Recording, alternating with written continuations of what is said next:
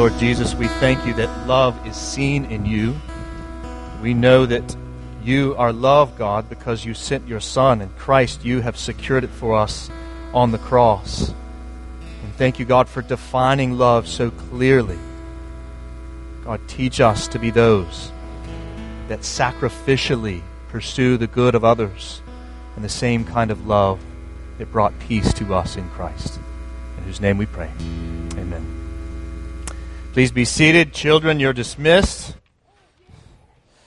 And, uh, yeah, so uh, there's, a, uh, there's a couple that uh, I recently heard about a couple, married couple, that got in an argument. And um, they got in an argument with one of each other, and they resorted in the midst of that argument to that oh so mature way of handling the, the conflict. By the way, I don't know what's going on right here, but there is no, nobody sitting here, so I'm going to preach right here. Thank you, Berkeley. Thank you, Berkeley. My goodness, there's some sort of disease apparently happening right in the middle here. Thank you. That makes me feel a little better. I feel a little awkward to see this giant hole. Thank you, David, Hannah. Yeah, I don't know what's going on over there, but thank you, thank you, thank you. That makes me feel that you served me this morning. But yeah, this couple, they got in an argument, and in the midst of their argument, or actually after their argument, they resorted to that oh so mature way of handling the argument by resorting to giving each other the silent treatment. And so they had this silent treatment, and this silent treatment went on for quite some time, maybe almost up to a week, when the husband realized that he needed to speak to the wife in order, she, he needed her to do something. And so, uh, what he decided to do, so as to not break the silent treatment, again, an oh so mature way to approach it, he needed her to wake him up in the morning to catch a flight in the morning. And so, instead of breaking the silent treatment that he had with her, he decides to write a note to her. And, uh, and he tells her that he wants her to wake him up at 5 a.m. to catch his flight. So he goes to sleep, puts a little note next to the bed, he goes to sleep, and he wakes up the next morning, he rolls over, and his wife is not there. And he notices, he then looks at the clock and he sees at the clock that it says 9 a.m. His flight is long gone. And he stands up in disgust to his wife and he's ready to give her a piece of his mind when he notices right next to his own bedside that there's another note. And that note read, It's 5 a.m., wake up. So we're talking about settling disputes this morning, settling arguments. That's probably not a good example of how to go about doing that. Uh, and if you're wondering, if you're a visitor here, welcome. We're not talking about settling arguments because we're having a great one as the life of our church. This is the beauty of walking through books of the Bible, where we learn about an argument that was being had inside the church some 2,000 years ago. And so we're talking about settling disputes this morning. Settling disputes or disagreements is something all of us are familiar with, with one, in one way, shape, or form. It's possible that somebody, some of you had disputes or a disagreement with the person you're sitting next to right now, this morning. And so these are difficult things. Some of you have had disagreements or disputes in ways uh, that are not light and momentary. Uh, some of you have had disagreements and disputes with one another or other family members or things of the like that are so deep that bitterness has begun to kind of rest in your soul. Hurt is there, fear is there, anger is there. And so, in a world of brokenness, we're all familiar with disagreements and the hurt that comes from them. And we would hope that disagreements wouldn't happen in the life of a church, and a gospel believing church. We would hope that that would be the case, but uh, in reality, as long as there are sinners saved by grace, if they're the ones that make up the church, we should expect that there's always going to be the possibility for disagreement. And so it's no surprise to us that we learn even in a good church, in a healthy church, at Grace Church Philippi, as we're calling it, in the book of Philippians, they had a dispute that needed to be worked out. Some of you even have experienced uh, fighting and disagreements inside the life of the church firsthand. Some of you are familiar with uh, how one family fought against another family in the life of a church. Some of you are familiar with how uh, there was disputes amongst uh, married couples uh, inside the life of the church. Others of you are familiar with how pastors handled themselves poorly in the life of a church. And so there was a disagreement there. And so disagreements inside the life of the church for some of you is not just an idea in the Bible. It's real for you. Disagreements have shaped some of you so foundationally that you have trouble getting on in the life of the church. So, what do we do as Christians? What do we do? When there's disagreement, how is it we get to a place where we can live inside the unity that we have in Christ as Christ's church? Well, that's what God's going to help us think about this morning in Philippians chapter 4, verses 2 to 3. You can go ahead and turn there. That's where we find ourselves uh, this morning, continuing on as we have been walking through it. Now, the situation that I'll read here in just a moment, this disagreement that's happening, it's possible that this is the occasion for why Paul writes this letter as a whole. This disagreement. It's possible. Uh, so, for Paul to single out Euodia and Syntyche, as we'll read about in just a moment, for, them to, for him to pull out that disagreement and plead with each of them to agree, it tells us that this disagreement must have been no small matter. No small matter. So, why else would have Epaphroditus, who was the guy that delivered the news of Philippi, why else would have Epaphroditus brought it up to Paul in order for it to be addressed after traveling that road from Philippi all the way to Rome? If it was a small, small or minor thing, I'm sure Epaphroditus would have forgotten about it, especially since he got so sick and almost died on the way to see Paul. So there was something about the importance of that disagreement that Epaphroditus brings up to Paul. So we can imagine Epaphroditus, he comes from Grace Church Philippi, he travels to the city of Rome where Paul is in prison to greet him and tell him about the news, bring him some resources. We can imagine the two of them getting together, they hug each other. So good to see you. Oh, good. They sit down. Paul says to Epaphroditus, How's Grace Church Philippi doing? And Epaphroditus says, Oh, they're doing great. They love Jesus. They're, you know, standing for the gospel. They're spreading the gospel. We can imagine maybe Paul even says, How's Lydia doing? You know, Lydia's doing great. You know, the church is growing in her house. Like they're starting to, like there's no room anymore in her house. We're kind of, things are going well there. But then Paul notices on Epaphroditus' face something's off. And he says to him, What is it, Epaphroditus? And Epaphroditus says, Well, the church is doing well, Paul, but listen, there's a little bit of grumbling and complaining starting to kind of seep up. Some false teaching that's been kind of going around a little bit. And I hate to say this to you, Paul, but Euodia and Syntyche, you know them. They, you've walked with them, shared the gospel with them. They've been at each other's throats for a while. And the second Paul hears this, he knows, I got to write a letter, I got to address this. That's, I think, one of at least the occasions of why he's writing this letter. Paul knows, Paul knows that division inside the life of a church lies about the unity that we have in the gospel. And so he needs to address it. So he's writing towards that end. And so he's talked about the people that they should trust. That's what we're coming out of. They, the people that they should imitate, Timothy and himself. He's warned them of the enemies of the gospel. These are the people they should not trust. That is what he's just done. And then in verse chapter 3 verse 20, he reminded them that they await a savior and a resurrection in him. After that, he then in chapter 4 verse 1, he then piles up adjectives about how much he loves this church. And then we get this, chapter 4 verse 2. I entreat Euodia and I entreat Syntyche to agree in the Lord. Yes, I ask you also, true companion, help these women who have labored side by side with me in the gospel, together with Clement and the rest of my fellow workers, whose names are in the book of life. I entreat Euodia and I entreat Syntyche to agree in the Lord. Yes, I ask you also, true companion, help these women who have labored side by side with me in the gospel, together with Clement and the rest of my fellow workers, whose names are in the book of life. And so this morning we're going to answer how to settle disagreements in our life together as a church, or to state it more positively, we're going to see how we can live inside the unity that we have as God's people, even though we have a lot of different people from different backgrounds and different preferences and things of the like. And our answer is going to be the same answer that we had back in chapter 2. Namely, the answer is to have the mind of Christ. That's the simple, kind of one sentence answer. But the we're going to talk about four ways in which we go about overcoming our disagreements. Four ways to agree in our disagreements. Bring us to peace. We're going to agree with Christ as Lord, that we're not. We need to agree with the way of Christ. We need to agree that we are family in Christ, we're not rivals. And we need to agree with Christ's mission for his glory, not our mission for our glory.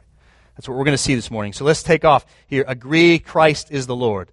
The opposite side of that, we're not. This is how we agree overcome our disagreements. Agree that Christ is the Lord, that we are not. See, when we have disputations with people, we become more aware with that person of what we disagree on than what we do agree on. We often are more aware of what we disagree on than we actually do agree on. And so the first thing we, in order for us to do to cultivate unity and peace inside the church, We've got to go back to one of those more important realities that we do agree on. So, in the first of those is that we who are in Christ understand that we are not the Lord. Namely, that Christ is the Lord. Christ is the King. He is the King of the universe. Look there in verse 2. You can see that language there, Lord. Agree in the Lord. So Paul is reminding them to agree that there's one higher than them. There's authority higher than them. He's the Lord. His thoughts, his ways, his outlooks are higher. They're better. They're purer than ours. So in the church, we need to be reminded of that. That we are not authorities in and of ourselves. That Christ is the one that has all authority in heaven and on earth, not us. Our thoughts are often clouded by our own prejudices. It's difficult for us to get around the bent of our own stories, our own upbringings, our own preferences, our own circumstances. Friends, we are often poor evaluators of ourselves.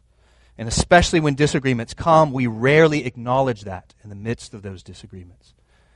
But since Christ is the Lord, we can begin, begin to settle our disagreements in the church by first agreeing that neither one of us is the Lord. Now, you'll note here in this passage, or actually in this whole letter, four short chapters, Paul uses the word Lord 15 times. So he's really highlighting the lordship of Christ, the kingship of Christ, which is going to level them below that reality. So 15 times, Philippians 1 2, grace and peace from God our Father and the Lord Jesus Christ. 114, having become confident in the Lord by my imprisonment. 211, every tongue will confess that Jesus Christ is Lord. 219, I hope in the Lord Jesus to send Timothy to you. 224, I trust in the Lord that shortly I myself will come also. 229, receive him in the Lord. 3.1, rejoice in the Lord. 3.8, I count everything as lost because of the surpassing worth of knowing Christ Jesus my Lord. 3.20, our citizenship is in heaven, and from it we await a Savior, the Lord Jesus Christ. Chapter 4, verse 1 stand firm in the Lord. Here in 4 2, agree in the Lord. 4 4, rejoice in the Lord always. 4 5, the Lord is at hand. 410, I rejoice in the Lord greatly. 422, 423, the grace of the Lord Jesus be with your spirit. Paul wants these Philippians to agree that Christ is the Lord and that we are not the Lord. He's the supreme authority, not us. This is going to help us to overcome our disagreements. So Euodia and Syntyche, I'm sure, a lot like us. They likely thought in the midst of their disagreement that they had the perfect interpretation of what was going on. They sort of thought that they were their own kind of Lord in that situation. And since they were at an impasse, we can assume that each of them believed that they were this Lord, this authority in their interpretation of it. Each of them think that they have the authoritative understanding. And Paul here is reminding them to first agree in the Lord. Now, we're going to get to that, what that phrase means in just a moment, but for now, I think it's important for us to note that Paul is utilizing the lordship of Christ in order to level their pride and help them to begin to work towards agreement. Paul Tripp says we do not live life based on the bare facts of our existence. We live our lives according to our interpretation of those facts. And so sometimes, friends, our interpretations are right and sometimes they're not. I'm reminded of a pastor friend of mine whose wife says of him that he's always confident and sometimes right. So when we get into disagreement, we can't stand to be wrong, and so we often lose sight of the fact that we might be wrong. And even if we are right, sometimes we lose sight of the fact that we're responding poorly, even though we're right. And so by Paul calling these two ladies to agree in the Lord, he is not so subtly reminding them they're not the Lord. And by doing this, it levels their pride. It introduces a dose of humility to their disagreement so they can begin to work towards peace. And so, friends, if we are going to enjoy our unity, Restoration Church, we have to agree Christ is the Lord, that we are not the Lord. That's going to help us get down the road towards agreeing. But secondly, we not only need to agree that Christ is the Lord and we're not, secondly, we need to agree with the way of Christ the Lord. With the way of Christ the Lord. Namely, we need to agree with grace not the law. I want you to notice, beloved, look down there in the text. Notice how Paul specifically addresses each individual in this situation. Do you see that? Do you notice that? He didn't just say one to both of them, he entreated both of them individually. He entreats, or the word entreat means like pleads with Euodia, and he entreats or pleads with Syntyche. So you'll notice Paul does not seem to be taking any sides here. Did you catch that? Now, this is critical to understand why. This is incredibly wise of Paul to bring about peace. He's not taking any sides. Paul isn't interested in Euodia getting into the mind of Syntyche, nor is he interested, it seems, to get Syntyche into the mind of Euodia. So he's not trying to do this. He's pleading with them to get into a kind of third mind. He's pleading with them to get into the mind of Christ. That they would leave their own kind of minds in the midst of their disagreement and get into a kind of third mind, into the mind of Christ. He's pleading them to get into the mind of Christ. See, in disagreements, there are normally two sides. Paul isn't trying to take either of those sides. He's taking a kind of third side. He's calling them to the mind or the attitude of Christ. So when we stop trying to win arguments and instead we work harder at individually laboring to agree in the Lord or to agree in the way of the Lord, the attitude, the mind of the Lord, the sooner we're going to find peace in our disagreements. So what Paul means by that phrase there, agree in the Lord, verse 2, is the same thing he meant back in Philippians chapter 2 verse 2 when he said, "Complete my joy by being of the same mind, having the same love, being in full accord and of one mind." So that word agree in chapter 4 verse 2 is the same word that's translated mind in chapter 2 verse 2 and also in the word uh, verse 5. Same word. So the word uh, uh, agree in verse chapter 4, verse 2, same word is being translated back in chapter 2, verse 2, as, ma, as mind. So he's telling Euodia in Syntyche, have the same mind to agree in the Lord Jesus. Whereas Paul would write uh, just after chapter 2, verse 2 and verse 5, have this mind among yourselves, which is yours in Christ Jesus. And what is the mind of Christ? Well, the answer briefly is the gospel. So you'll note, go back, if you're to flip over back over to chapter 2, you'll see he says, Have this mind, be of one mind. Then he says, Have this mind which is yours in Christ. And then right after verse 5 comes verse 6, and verse 6 down to 8 is nothing but the rehearsal of the gospel. Where we see, Paul says in verses 6 to 8, Christ was in the form of God, he, yet he didn't count it a thing to be grasped, but instead he emptied himself by taking the form of a servant. Notice the downward trajectory. He was in the form of God, didn't count a thing to be grasped, instead emptied himself by taking the form of a servant, being born in the likeness of men. And then it goes down and he says, and being found in human form, he humbled himself by becoming obedient to the point of death, even death on a cross. And what was the result of that? What was the result of Christ doing this? Verses 9 to 11 glory. Glory. Or we might say it this way peace. Peace. In other words, Christ was fully innocent, and yet he humbled himself and became as though he were wrong, even though he hadn't done anything wrong. Why? So that peace would come to the disagreement that God had with we sinners. That's what happened. So while we were yet sinners, Christ died for us. And he not only died for us, Christ rose for the re- redeemed that they might have new life, that they might have peace with God. So Christ, we see, this is that language of not grasping. Christ did not hold on to his own glory, but instead he gave it up. He laid it aside, even though he was innocent. And he did that because he loved us, because he wanted peace. This is the gospel.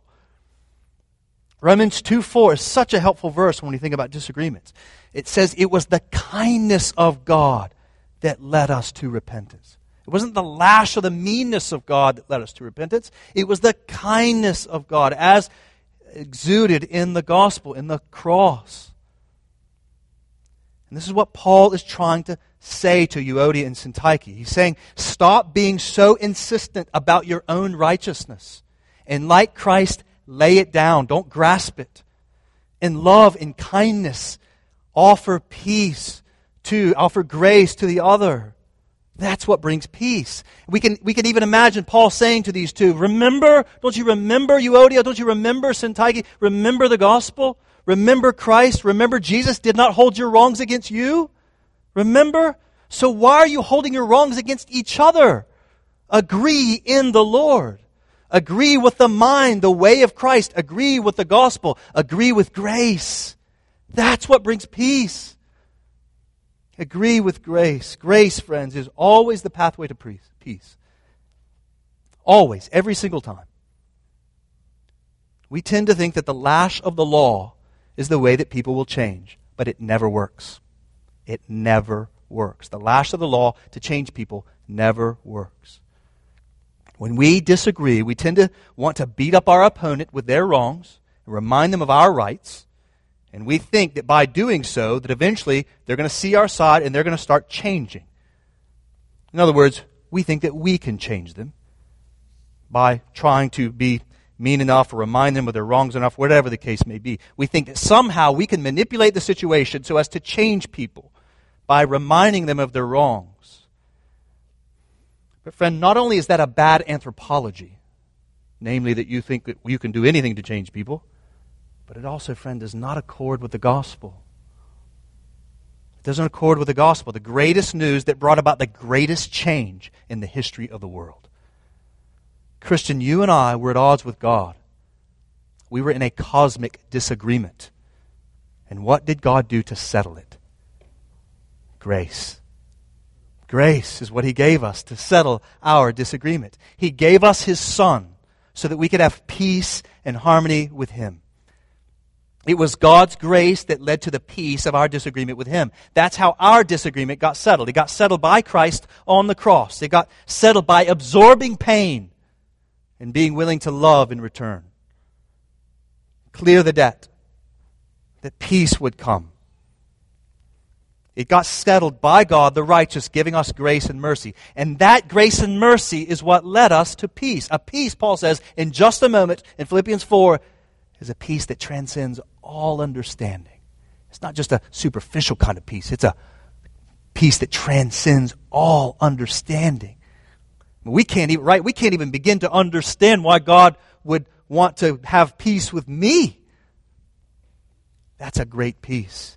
And it came by grace. Agreeing with the way, the mind of Christ, agreeing with grace is how peace comes in our disagreements. Reminded this past week of the two year anniversary of that terrible, deadly shooting in Charleston, South Carolina, the Emanuel AME Church where Dylann Roof came in and had that deadly shooting. And if you remember the events of uh, that week, you'll recall that uh, after that shooting, something strange happened that the news outlets couldn't really figure out. In all the other cities where shootings like that had had, a racist shootings happen like that, there were all these eruptions and violence. And the news outlets were, were saying that they were sort of perplexed because the community was in peace and they were trying to explain it. Well, I think we found out why there was so much peace because a few days after that tragedy, the family members got to speak to Dylann, uh, Dylann Roof. And they told the man, they did something that explained why there was peace. In the midst of a terrible thing that this man had done, they told him that they forgave him and they invited him back to their church to study the Bible. Think about the gospel. I mean, these people lost more than you and I maybe ever will. They were in deep pain. And they offered grace. And that's how things get changed. That explains why there was so much peace, because Dylann Roof attacked the headquarters of grace. Peace was able to come about. And so that's exactly what Paul says here to Euodia and Syntyche.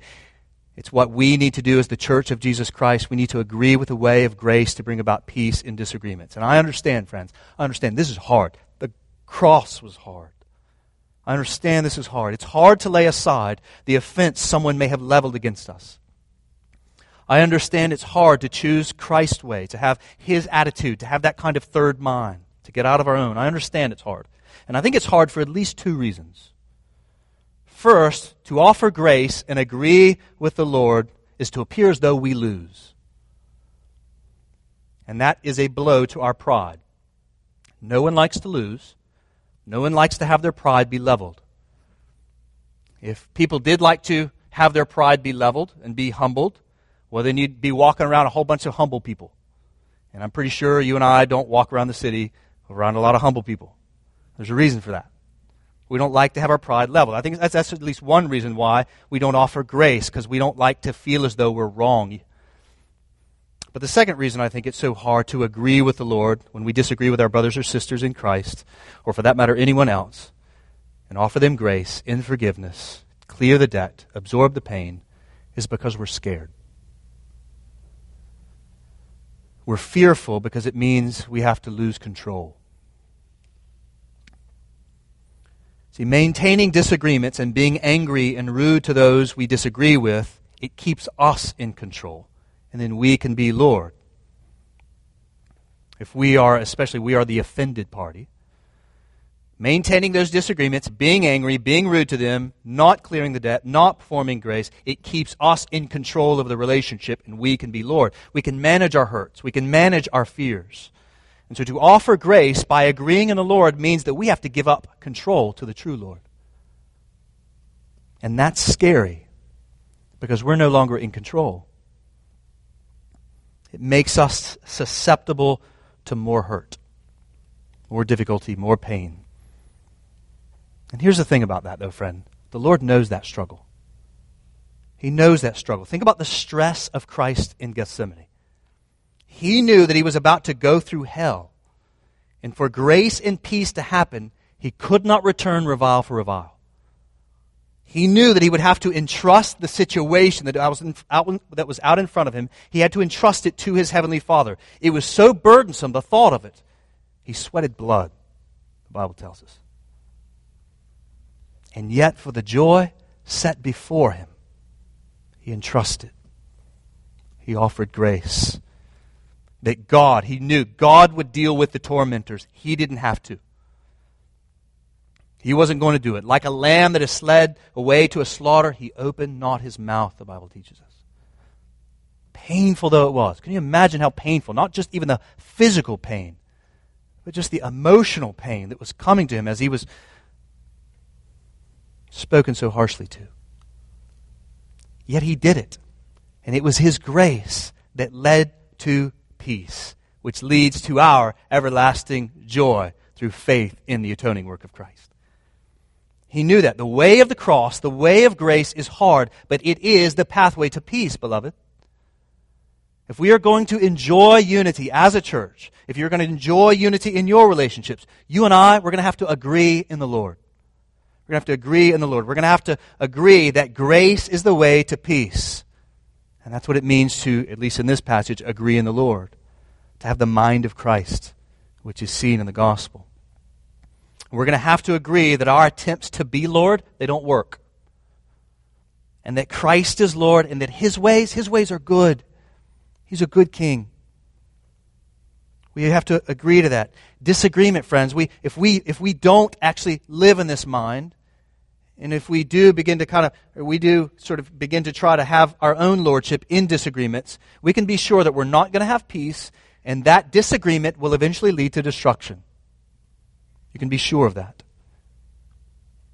But if we agree that Christ is Lord and that his way of choosing grace over the lash of the law is the way to peace, then we will enjoy the unity of Christ in his church. Something I'm thankful that we experience and have experienced in the life of this church for so long. And I realize that what Paul is saying here seems impossible to some of you in particular that have been hurt badly. I talked about the fact that it was hard, but this seems maybe even more than hard. It seems impossible. But listen, God doesn't need you to perform the agreement. He doesn't need you to perform the agreement. He is the great peacekeeper, not us. He's the great peacekeeper. You did not perform the peace that you have with God in the gospel, and you don't need to perform the agreement that leads to your peace in the disagreement. So you do have a role, for sure. Of course, you have a role, but He is the one that provides us strength. He's the one that provides us strength. We don't have to trust ourselves to go to our own sort of cross and offer grace in disagreement. We trust Him for strength. We trust Him for strength. Just as Christ performed peace at the cross, he can do it again in your life. Trust him for strength. Don't trust yourself. Walk in obedience, trusting him and trusting your life to him in that disagreement.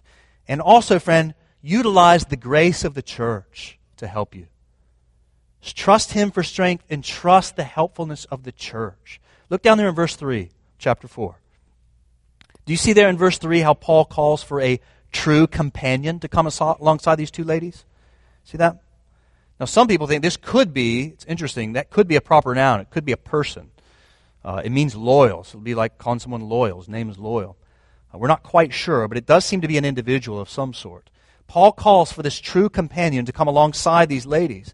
Paul knows, Paul knows, in the midst of this disagreement, he knows that not only do we need the strength of Christ, we need the strength of his people to live out in grace. He needs the strength of his people to come and help us. And so, my encouragement to you, wherever disagreement is offered, we see Paul providing for us an example of how we need other people to come in and help. Because we understand we can't do it on our own. This is why pastors, this is why our pastors exist. For one reason, there's a few reasons why we exist. But this is why we exist to try to bring about peace, to help others of you that are in disagreement, to come alongside you, to help you as true companions. But it doesn't have to be pastors, it could be other people that you know and love and trust. Bring them alongside to help quiet and bring peace to your disagreements. Paul seems to see this. Don't do this on your own. We need the strength of Christ. We need the strength of his people to give grace and offer uh, peace to disagreements. This is the way of Christ. And so we need to agree in the Lord. That is, we need to agree in the Lord. His ways of grace are better. They are the ways that bring us peace in our disagreements. So we need to agree that He's Lord. We need to agree the, the ways of the Lord. And thirdly, we need to agree that we are family. It's a third thing we need to see to see peace brought about. We need to agree that we're family in Christ. We're not rivals. Now look down there, you'll see it there. Just before Paul, look in verse 1, just before Paul directly addresses the disagreement between these two sisters, Paul says something back in verse 1 that I think preempts what he's about to say in verse 2. He calls the church there in verse 1, my brothers, which could be read, my brothers and sisters. In other words, what Paul says right at the front, before he goes into it, is family. We're family. And I love you. We're family. Then look down there in verse 3. Paul reminds these two women, as well as the others, they used to work side by side with him in the spread of the gospel, alongside Clement, which I've wondered about Clement. I wondered, well, I don't need to say that out loud. But anyway, there's something going on with Clement there, so they, he reminds them that they used to work side by side in the spread of the gospel. So their brothers, their fam- their brothers and sisters, family, they used to work side by side. And then notice what he says there. The rest of it, he says, my fellow workers. You see that there in verse 3? You're my fellow workers. Now, we've seen this language of fellow workers before, haven't we? Remember, Paul calls Epaphroditus a fellow worker and a soldier. And so, by his using the word fellows, these two ladies are fellows, Paul's reminding them that they're family in the gospel. They're family. But even more than that, Paul says there in verse 3 these people, they both have their names in the book of life. Clement does, Euodia does, and Tyche does, whoever else does in that church. Their names are in the book of life. Now, the book of life, something often talked about in Scripture, it's the personal names of God's elect, God's chosen people a book, Revelation 13 8 says, that was written before the foundation of the world. And so again, Paul is saying here, you're together in the gospel. Your family. Your family. In other words, Paul is helping these women see that they have much more in common than they don't. They have so much more in common than they don't. The most important realities for those whose names are in the book of life are settled. They're settled. The most important realities are settled for us that are in Christ. So, because of the work of redemption, the debt of our sin has been paid, and so we have been reconciled to God and counted righteous through faith in the work of Christ. So, since we are united to the Father, we are united to one another as the body of Christ. And there's no better news than that. We're family. Therefore, whatever differences we may have, they are not nearly as important as what we have in common. And so, any disagreement then can be settled. We are family. What holds us together is stronger than anything that may try and tear us apart. Now, perhaps Euodia and Syntyche had gotten so upset with each other that they forgot this. Or maybe it wasn't at least prominent in their minds. Again, they were more aware of their differences than their similarities. Euodia lost sight of the fact that Syntyche was a daughter of God. And maybe Syntyche lost sight of the fact that Euodia was ransomed by the blood of Christ. And because of this, they lost sight of the fact that they're family. These are your sisters. sisters in Christ. And Paul is saying, listen, agree with the fact that you're sisters in Christ. What you share is so much more than what you disagree on. Remember that. I think about this in relation to my brother Nick Teku. I don't have a disagreement with Nick. But I was just thinking about as I was going through this passage. He and I are so different, the two of us. See, he, he uh, was raised in a communistic country. I was raised in America, where we warred against communistic countries. Uh, he has an advanced degree in math. I hate math. I'm terrible at math. I took a path in college to get around math. I hate it. I'm terrible at it. You can, you can sit at, the, at dinner time. You go to dinner. If there's a check, I don't even. I just ask my wife, or if Joey's there, ask them. I don't even try to do the tip, whatever. I don't. Whatever twenty percent is, just what is that? Tell me what to do. I can't figure it out. He loves math. He's got like an advanced degree in math. He's probably never played baseball, which is odd to me. How can nobody not play baseball? And I love baseball. I love baseball. He married a girl from Germany. I married a girl from Georgia. Right? Two very different places. He has one little girl. I have two little boys who had a spider on him and was enjoying it a moment ago before I came up here. I mean, that's just very different. At elders' meetings, Nick is always trying to sort of understand how everything sort of works together to come out to get our solution, you know, just like a mathematician. And I am not nearly as calculated as that, which is why I need other brothers around me uh, to help me think through these things. And yet, I always enjoy the company of this brother. I love being around Nick. I love being around him. And why is that? How does that happen? How does that happen? Because the most important things about the two of us are the same. They're the same. With all of our difference, the most, the most important things about us are the same. And so this helps us when we disagree. So when we sit in on elders' meetings, we know that we have the same goal. Even as a church, we have the same goal. The way we might you know, make decisions to get there might be different, but that goal being the same and our family being the same, we can get through anything. We can get through anything. And so that helps us work through it. And so the same is true for all of us at Restoration Church, as members of this church.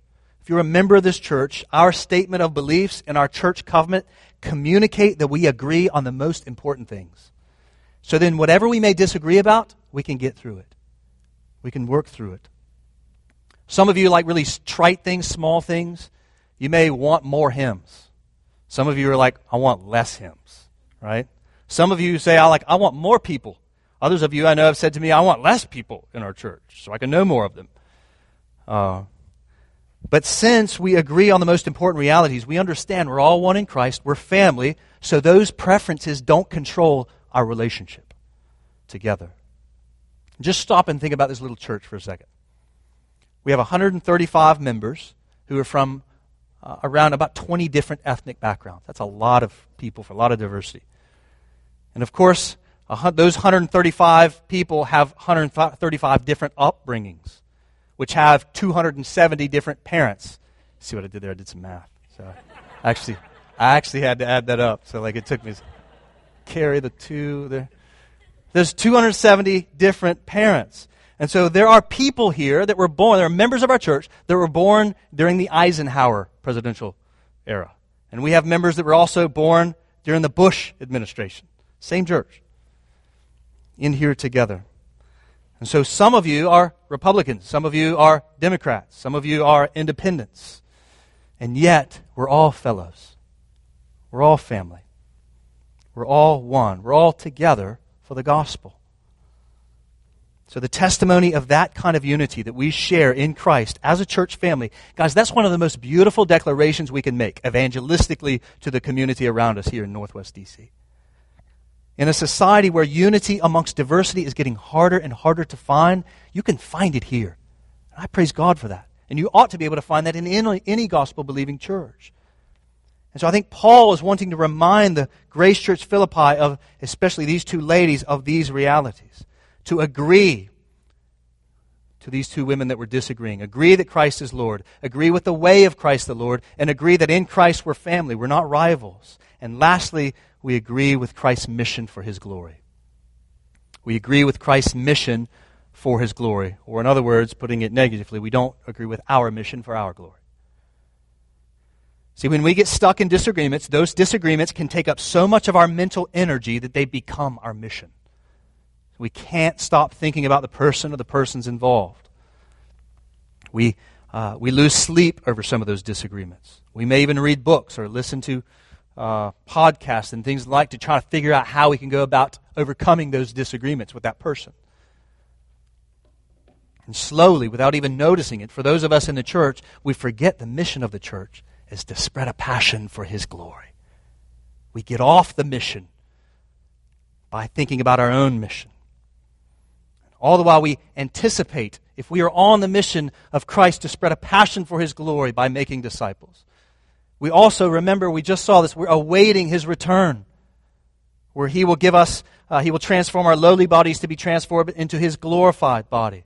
And Paul is reminding these sisters of that fact. Back in chapter 3, verse 18, Paul reminded them of who the enemy was. And I am sure, now think in mind, now this letter would have been read, read to the church. I'm sure that as Euodia is probably sitting on one side of the room, Syntyche sitting on the other side of the room, they weren't sitting next to each other, I'm sure.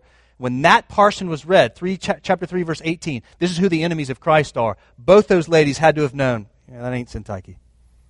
Yeah, that ain't Euodia. And then when he got to chapter 3, verse 20, he starts talking about the citizens of heaven. I'm sure that Euodia and Syntyche, if they were being honest, they would have had to know, yeah, that's, she's a citizen of heaven. And then he reminds them that they used to work alongside of one another. And I'm sure both of them would have said, yeah, those were good days. Hard days, but those were good days.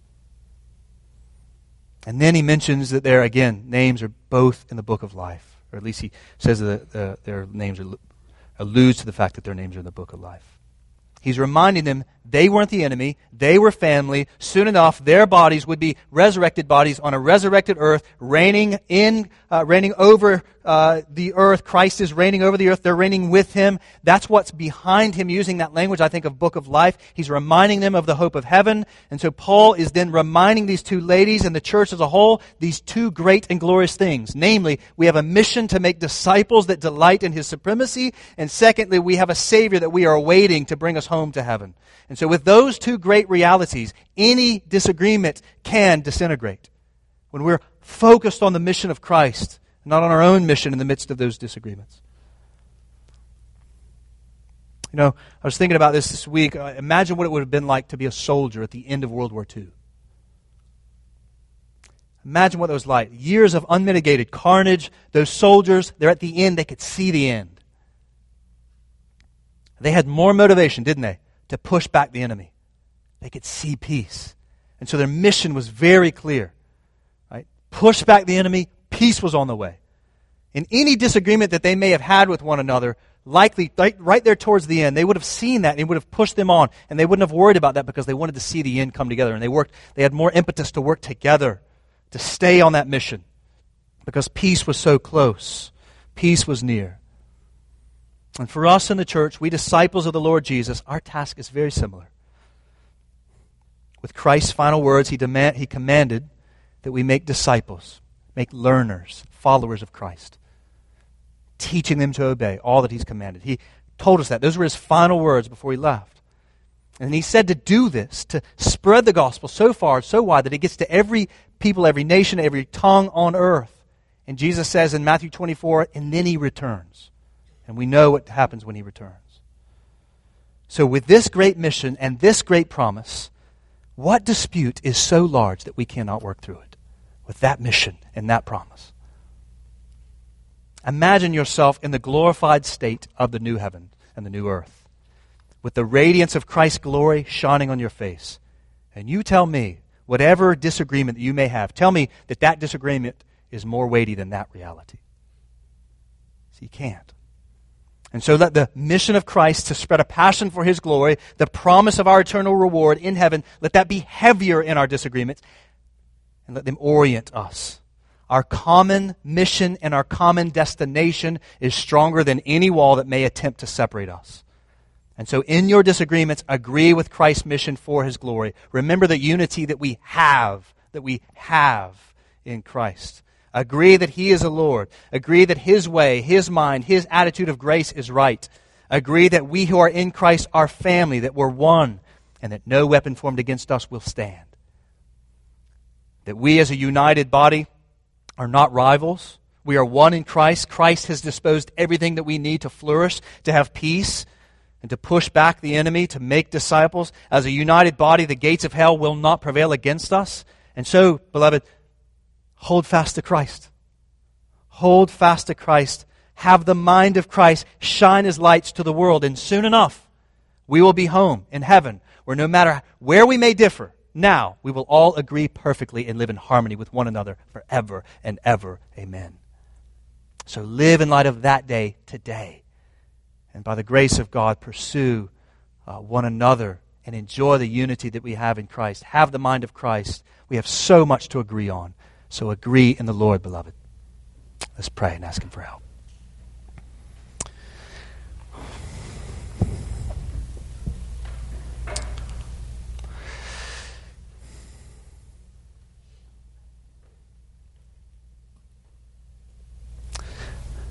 God, we wonder at the fact that in the midst of our disagreement with you, a disagreement that was the greatest of all disagreements, you offered us grace in Christ.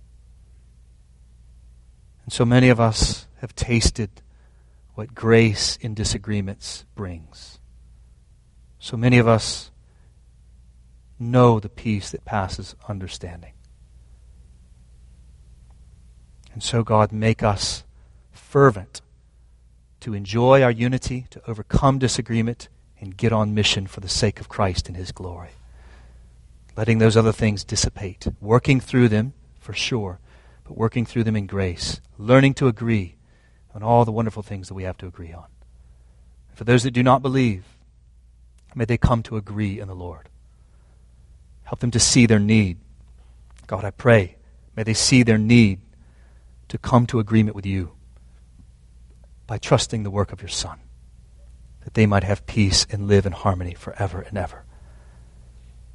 So, Father, as we sing in just a moment, I'm certain that there are few people, at least here in this room, that have heard this sermon and they're thinking about the people that they have disagreements with.